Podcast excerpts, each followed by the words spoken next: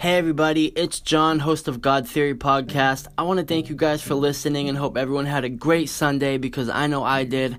I actually want to give a shout out to my church family at Oak Hill Bible Church in Oxford. The people there are amazing at making you feel welcome and just really a part of the community. So if you're in the area and looking for a church to go to, this is the place.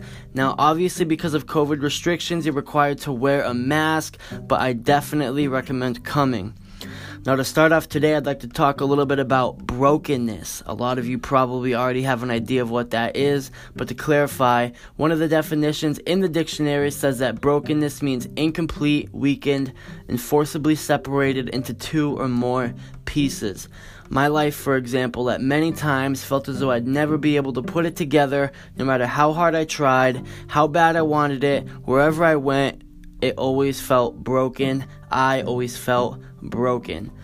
Today in church, Pastor Josh, who's a really great speaker, by the way, was talking about repentance and how our value, worth, and purpose are the core values of our identity fulfilled only in Christ. He said, whenever we try to determine our own purpose, it's never enough. We're then left incomplete or broken, if you will. Our sole purpose as Christians is to serve our Creator. Pastor Josh said it best today when he said, Rejoicing results in the embodying of the kingdom of God. It includes participating in the repairing or restoration of our world. The word brokenness also refers to the state of surrender or defeat we experience when hardships come into our life. In Revelation 21:4, God promises us a place in heaven where there will be no suffering or brokenness. He promises to make us whole, look to heaven, and take heart.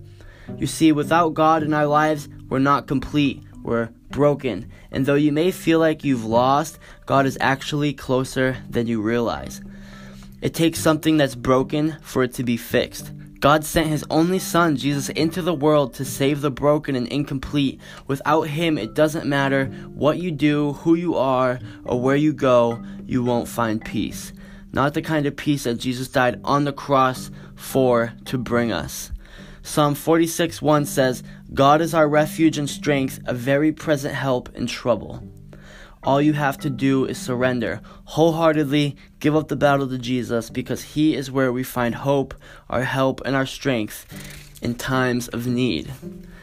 If you haven't already, I ask that you send me your prayer requests or messages to my email at god.theory316 at gmail.com or DM me at the.god underscore theory on Instagram and I'll happily pray for you. Thanks for listening and have a safe rest of the day.